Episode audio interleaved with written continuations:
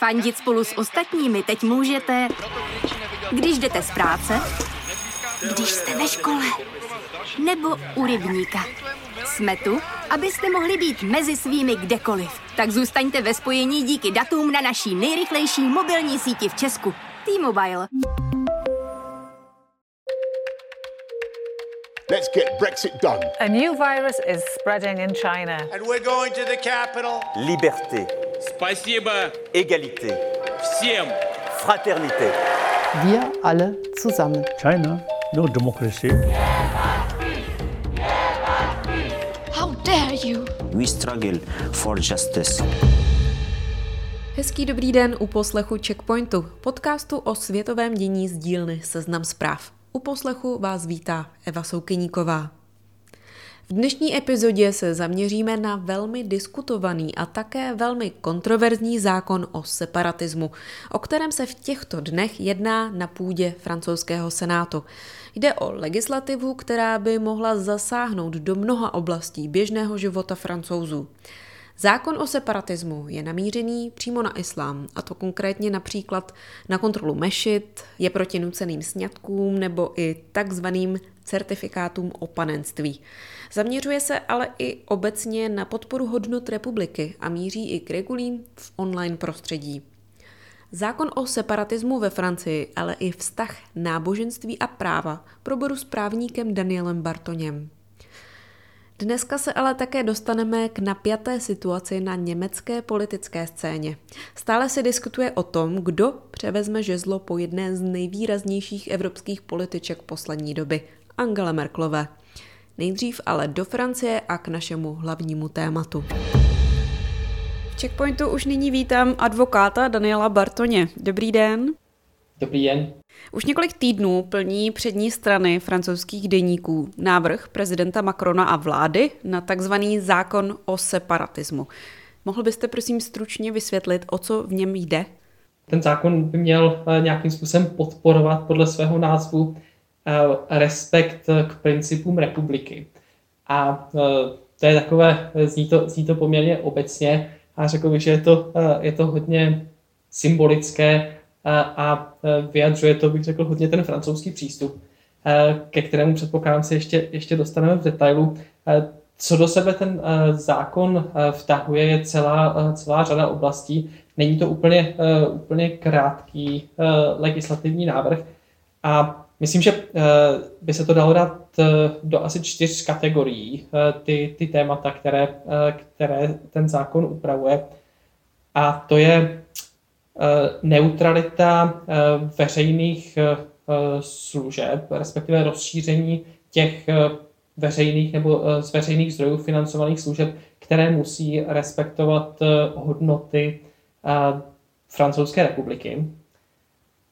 Dále regulace všech možných spolků a náboženských společností, větší jejich podřízení státnímu dozoru, pokud je o třeba financování možnosti rušení v případě porušení pravidel a, a podobně.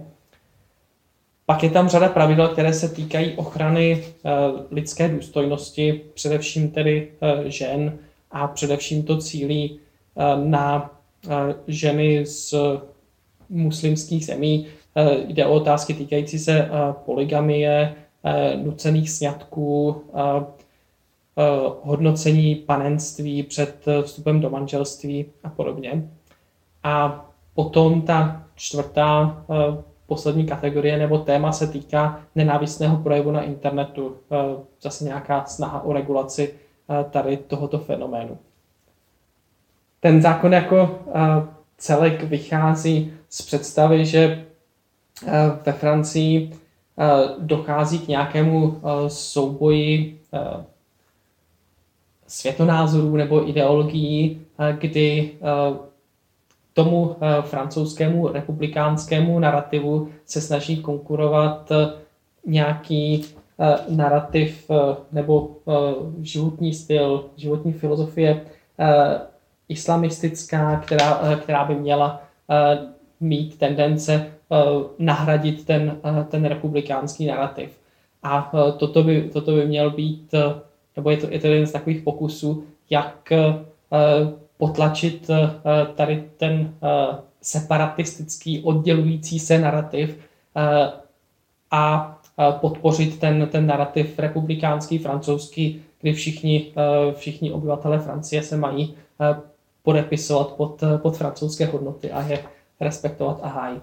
To vlastně asi i souvisí s tím, co se skloňuje s tím, uh, s tím zákonem a s celým tím tématem. Vy jste zmínil ty hodnoty republiky, ale mluví se i o tom pojmu takzvaný eh, princip laicité. Uh, o co přesně v kon- konkrétně jde v tomto pojmu? Ten pojem je, je poměrně obtížně uchopitelný a dostává se mu celá, celá řada interpretací. Jak pokud jde o lidi, kteří se ho snaží interpretovat, tak eh, pokud jde o epochy, ve kterých eh, je interpretován. Dají se tam, bych řekl, eh, rozlišit nějaké tři zase aspekty, co, co ta laicité může, může obsahovat. Jeden aspekt je individuální náboženská svoboda, svoboda svědomí, tak jak, tak jak ji známe, bych řekl, skoro všude jinde. Pak je tam, pak je tam aspekt oddělenosti politiky a náboženství.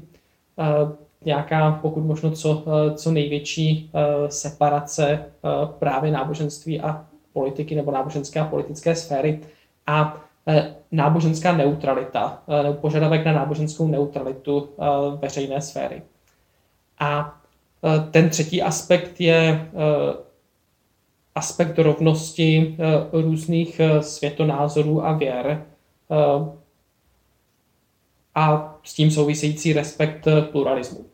Eh, toto, toto jsou nějaké, nějaké tři, eh, tři prvky, ze kterých se ta laicité může skládat. A často dochází k tomu, že různí interpreti si vyberou jenom některý z nich a ten potom zdůrazňují a na základě toho potom staví tu svoji koncepci laicité. Což bych řekl se hodně, hodně projevuje od přelomu 80. 90. let, kdy začala být eh, minulého století, kdy začala být zdůrazňována eh, především ta, eh, ta část neutrality veřejné sféry, respektive od náboženštění, odloučení se té, ten, té veřejné sféry od, od náboženství. Ono je to ale zase, zase trošku problematické v tom, že tady to odloučení nebo ta neutralita je, má takový dvojí, dvojí standard nebo dvojí metr protože primárně to v těch posledních 30 letech bylo namířeno proti islámu a proti, proti muslimům. Vyvěralo to hodně z těch prvních případů, které se objevily komplikací znošení islámských šátků nebo jiných náboženských symbolů na školách a pak se to, pak se to postupně rozjíždělo do, do větší šíře ale stejný metr není aplikován na eh, třeba katolickou církev, která, eh, vůči které laicité před eh, těmi asi 105 nebo více než 100 lety byla, byla formována. Takže katolická církev má pořád ve Francii poměrně výsadní postavení, pokud je třeba o financování katolických kostelů, památek, Někteří autoři dokonce uh, pracují s tím, že uh, ten uh, francouzský koncept by měl být pojmenován jako uh, že má v sobě obsaženou nějakou preferenci pro ten, pro ten katolický pohled. Ještě než se dostaneme konkrétně k těm příkladům, ráda bych se zeptala na tu Francii, na, na, to, na ten kontext francouzský. Proč se vlastně o tom uh, zákoně mluví teď? Uh, říká se samozřejmě, že tím katalyzátorem byla pravděpodobně ta podzimní vražda učitele historie Samuela Patyho, ale ten zákon se připravuje už dlouho, je, jak jste říkal, opravdu jako eh, široký a jako obsáhlý. Kde vlastně má ten svůj původ? Na co, na co reaguje? Ten zákon bych řekl, že je eh, něčím, co odráží francouzské diskuze posledních desetiletí, eh, které se týkají eh, té otázky, co to, co to znamená být, být francouzem, jaká, jaká je francouzská identita a jaký, jakým způsobem se vypořádat s tím, že nově příchozí nutně nevypadají jako, že by se, že by se plně hlásili k té, k té francouzské identitě, nebo že tam, že tam jsou vidět nějaké, nějaké odlišnosti. A s, s tím souvisí problémy sociální, problémy sociálního vyloučení, terorismu, radikalismu a toto, toto má být nějaká, nějaká snaha reagovat na to, že máme ve společnosti francouzské tady ty sociální problémy a nevíme úplně, úplně co s nimi. Tak to, co, to, co se ve Francii běžně, běžně děje, nebo jak, jakým způsobem na to, na to je možné reagovat, tak eh, jedna z těch variant určitě je eh, vzdělání, přijímání nějakých eh, měkčích opatření, snaha bránit sociálním vyloučení. A to jsou, to jsou věci, které jsou strašně dlouhodobé a nepřináší to nějaké rychlé politické zisky. A proto bych řekl, že se poměrně často vyskytují tady ty tendence přijmout nějaký, nějaký zákon, nějaký symbolický akt, který povede k tomu, že eh, francouzská většinová populace bude mít dojem, eh, že vláda dělá něco, eh, něco pro ně, pro podporu tady té velké francouzské ideje, jejich, jejich jednoty a zároveň se ostře staví proti těm, kteří by tady tu jednotu mohli nějakým způsobem narušovat. A do tohoto kontextu bych řekl, že, že velmi, velmi dobře zapadá tady tento zákon a stejně tak do toho zapadaly eh, třeba i ty, eh, ty předchozí zákony týkající se zákazu třeba zahalování na veřejnosti, eh, který byl namířen především proti, proti muslimkám, které by nosili burku nebo nikáb. Obdobně to bylo se zákazem náboženských symbolů na školách, které by nosili teda žáci. Takže, takže to bych řekl, že, že nějaký dlouhodobý, uh, dlouhodobý trend uh, sahání k tomu, uh, k těm legislativním nástrojům v přesvědčení, že jim to přinese politické body. A tady máme vidinu voleb třeba příští, příští rok a snahy sebrat voliče pravici, obzvláště té extrémní pravici. A dále je to, je to celkově, celkově bych řekl projev toho přesvědčení, že jednoduché legislativy dokáží změnit eh, naši společenskou skutečnost. Že prostě něco uzákoníme a eh, eh, najednou se ta společnost změní. A to, to bych řekl, že, že přesvědčení, které, které samozřejmě dostává celkem výrazně na frak.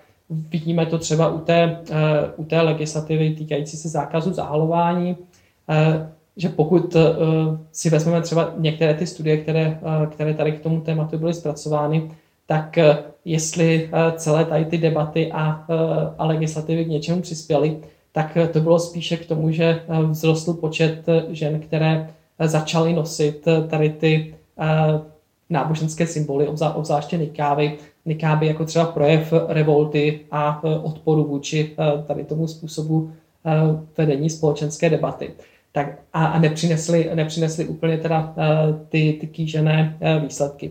A obdobně bych to, uh, bych to řekl, že to, že to jde vidět třeba, třeba i u nás v souvislosti s akcemi našich vládních představitelů ve vztahu třeba k reakci na pandemii, kdy opět tady máme snahu přijmout nějaká legislativní opatření v představě, Eh, že eh, když teda něco, něco přijmeme, vyhlásíme to o půlnoci, tak zítra nám to změní, eh, změní tu skutečnost, to, jakým způsobem společnost funguje.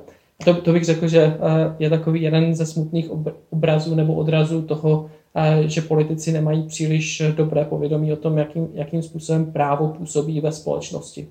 Tady jenom připomenu pro kontext, vy jste to naznačoval, ale abych řekla naprosto konkrétně, že příští rok se ve Francii konají prezidentské volby, kde pravděpodobně proti sobě opět stanou dosavadní prezident Emmanuel Macron a Marine Le Pen.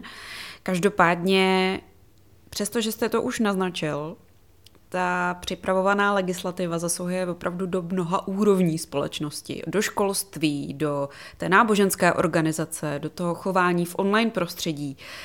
Jaký podle vás tedy může mít přijetí takového zákona reálný dopad?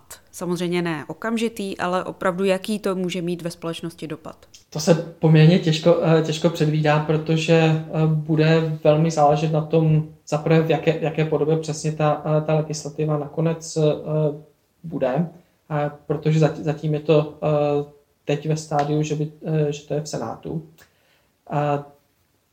A potom je otázka, jak, jakým způsobem bude ta legislativa naplňována, protože tady, tady ten návrh pracuje s velkým množstvím velmi neurčitých eh, pojmů, jako, jako jsou právě eh, hodnoty republiky, lidská důstojnost, eh, volnost, rovnost, bratrství, vzdělání. A teď je otázka, jak to, jak to potom budou naplňovat ty konkrétní části státu. A samozřejmě dá se předpokládat taky, že, že se budou lišit různé, různé organizační složky v tom, jak k tomu, k tomu budou přistupovat. Co, co bych řekl, že, že může být celkem, celkem zajímavým výstupem nebo dopadem, bude nějaká větší kontrola nad třeba zahraničním financováním některých náboženských aktivit ve Francii, což je určitě téma, které, které je palčivé a tam to, tam to může, bych řekl, přinést nějaké celkem, celkem i pozitivní změny. Pak je ale uh, za mě, nebo uh, zase z těch věcí, které bych řekl, že to zcela nepochybně přinese, pokud je o negativní dopady, tak je větší polarizace a polarizace společnosti a radikalizace těch, kteří, těch, kteří jsou už nějakým, nějakým způsobem na okraji nebo kteří, kteří budou na ten, na ten okraj dále tlačení nebo vytlačování. Protože pokud eh, třeba dojde, eh, dojde k tomu, že eh, se rozšíří rozsah zaměstnání, které, ve, ve kterých bude povinnost neutrality, která se bude realizovat třeba tím způsobem, že tam budou zakázány náboženské symboly, tak to, tak to bude znamenat, že třeba muslimky odejdou z řady tady těchto profesí a e, přesunou se, a teď je otázka kam, jestli se přesunou do, e, do svých domácností, nebo se přesunou do nějakých soukromých organizací, e, které budou tím blíže, pokud jde o jejich světonázor. To znamená, spíše, než že by to mělo vliv na sjednocování té, té společnosti v rámci těch republikánských hodnot, tak eh, jeden, jeden z těch výsledků může být právě další dělba v rámci té společnosti a tím pádem i, i vytváření uh, předpokladů pro uh, další uh, radikalizované jednotlivce nebo pro tvorbu dalších radikálů, kteří, kteří můžou zase sáhnout k násilí. Takže ta, ta, tady bych řekl, že to, že to je věc, která, se kterou, nebo regulace, se kterou je třeba pracovat hodně, hodně opatrně a bude otázka, jak se, jak se k tomu dál francouzský stát postaví. Posloucháte Checkpoint, ve kterém mluvím s právníkem Danielem Bartoněm o připravovaném zákonu o separatismu ve Francii. Na chvilku ale zamíříme do sousední země, kde se odehrává napínavý boj o nominanta na nového kancléře. Situaci v Německu sleduje můj kolega ze zahraniční redakce Seznam zpráv Filip Harcer. O tom, kdo chce nahradit Angelu Merklovou, nám Filip nyní poví trochu víc. Do německých parlamentních voleb zbývá zhruba pět měsíců, ale vládnoucí koalice CDU-CSU stále nemá jasno v tom, kdo bude její kandidát na kancléře. Vzduchoprázdnou německé politice, které nastane po zářijovém odchodu kancléřky Angely Merklové, chtějí zaplnit dva zemští premiéři. O nominaci usiluje premiér severního Poríní Vesfálska a od ledna šéf CDU Armin Laschet. Ten dostal už podporu od stranického vedení, ale jeho startovní pozice není moc dobrá. Merkelovce Lašeta totiž poškodil slabý výsledek CDU ve dvou zemských volbách v březnu. O nominaci se uchází i bavorský premiér Markus Zédr, který šefuje sesterské straně CSU. V průzkumech popularity si vede mnohem lépe než Lašet a přednostňuje ho i většina členů Lašetovy CDU. Reprezentuje nový styl politiky odlišný od přístupu Angely Merklové, objevuje se ale i jeho kritika kvůli velkým ambicím a touze pomoci. Kdo nominaci nakonec získá, bude jasné nejspíš tento týden. Výsledek ale podle německých médií způsobí mezi spojenectvím CDU, CSU trpkou pachuť. A koalice má i další problémy. V průzkumech klesla jí podpora na 27%. Podle analytiků je to kvůli dlouhému boji s pandemí a pomalému očkování. Strana CDU navíc doplácí na březnový skandál dvou svých poslanců, kteří si za zprostředkování nákupu respirátorů vzali tučné provize. Německou politiku sledujte dál společně s Filipem Harcerem v zahraniční rubrice Seznam zpráv. Jsme tu zpět s podcastem Checkpoint. V něm se bavím s právníkem Danielem Bartoněm o tom, jak v Evropě právnické regule zasahují do náboženství.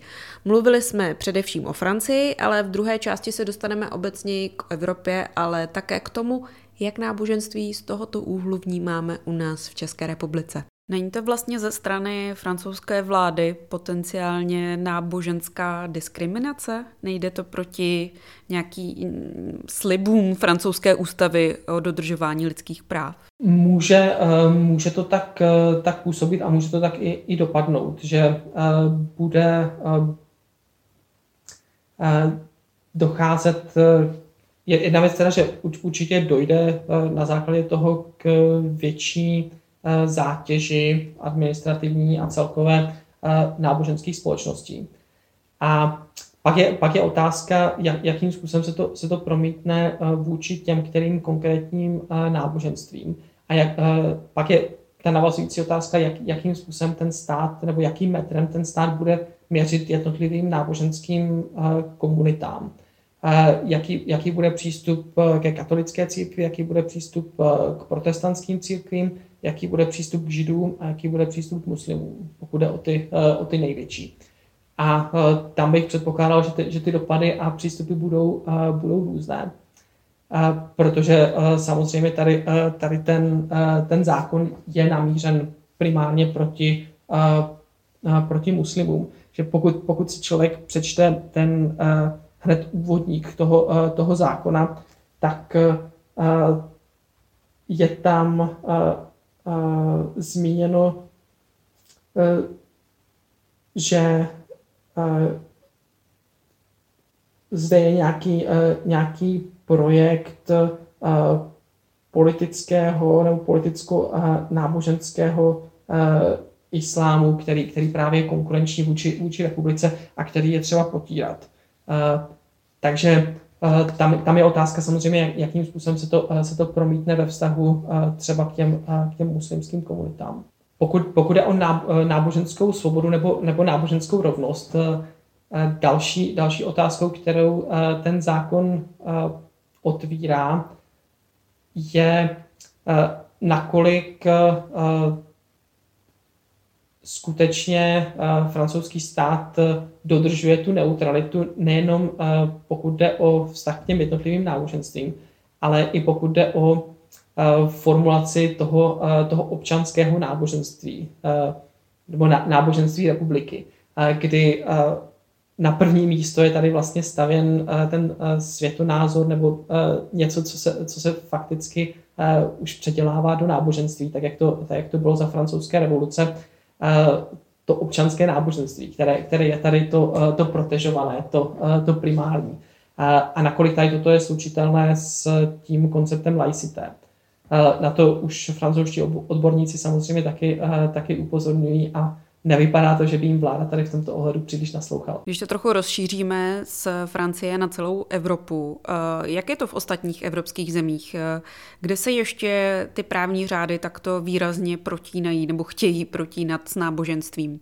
Je v tom vidět nějaký trend? Já bych řekl, že francouzský případ je, eh, je hodně, hodně specifický. Francie je, tak jako každá země, hodně ovlivněna svou, svou historií a v tomto případě ta, ta historie eh, náboženských válek a potom eh, boje o moc s katolickou církví. A z toho, z toho nám vykrystalizoval eh, ten francouzský model laicite, který je prakticky nepřenositelný kamkoliv jinam. nicméně, co se tam ještě, ještě do toho promítá, je, že Francie má prakticky největší muslimskou přistěhovaleckou komunitu v Evropě. To znamená, a navíc, navíc ten francouzský model integrace, pokud bychom tak mohli nazvat, není příliš, příliš úspěšný a došlo tam, nebo dochází tam běžně právě k vytváření různých vyloučených oblastí, lokalit.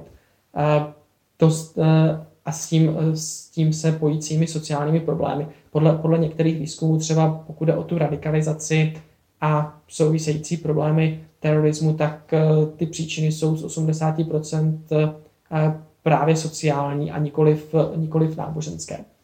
Nicméně z hlediska populistických politiků je poměrně jednoduché vždycky vytáhnout kartu někoho, kdo je odlišný a kdo může plnit funkci obětního beránka, na koho je možné hodit veškeré problémy, které naše společnosti mají.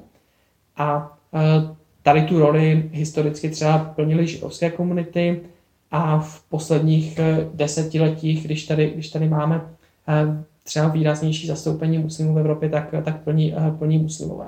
Česká republika třeba je potom případem toho, kdy ty muslimy ani nepotřebujeme k tomu, aby jsme vůči ním se mohli politicky vyhraňovat.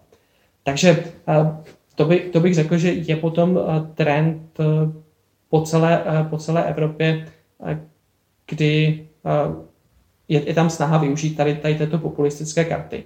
A teď je otázka vždycky, jak, jak velkou sílu nebo podporu tady ty, tady ty myšlenky mají, jak se to promítne potom do složení zákonodárného sboru a kolik z takových nápadů potom se stane skutečně právem. A tady samozřejmě se nám v posledních letech objevily různé zákony, které, eh, které míří právě třeba eh, na ty muslimské komunity. Eh, třeba ten zmiňovaný zákaz zahalování na veřejnosti, tak ten po Francii přijala potom přijalo potom několik, několik dalších zemích. Belgie, Nizozemsko, Dánsko, v poslední době třeba, třeba Švýcarsko. Hezky mi nahráváte na takové poslední téma, které bych ráda otevřela, a to je nějaký vhled o srovnání eh, s českým prostředím. Eh, jak vlastně v České republice funguje eh, ten vztah náboženství a práva. Vzhledem k tomu, že česká společnost je většinově ateistická, tak si myslím, že o tom, o tom vlastně lidé vůbec nepřemýšlejí, ale určitě tam nějaký vztah je a historicky je a jak jsme na tom nyní. Já si myslím, že jste to dobře vystihla tím, že Češi příliš nad náboženskými otázkami nepřemýšlejí, protože a z toho, z toho potom plyne nějaký odpor k náboženským institucím, nebo s tím souvisí. Ten, ta, ta zkušenost s náboženskými autoritami, jako s autoritami i dalšími, a, v, a s náboženskými institucemi od kterých se Češi snaží spíše, eh, spíše držet dál, eh, než aby jim někdo, někdo diktoval, co a, co a jak mají dělat. A na druhou stranu ty eh, průzkumy, ke kterým, ke kterým dochází v posledních letech, tak potvrzují to, že mezi Čechy je zájem o spiritualitu nebo religiozitu.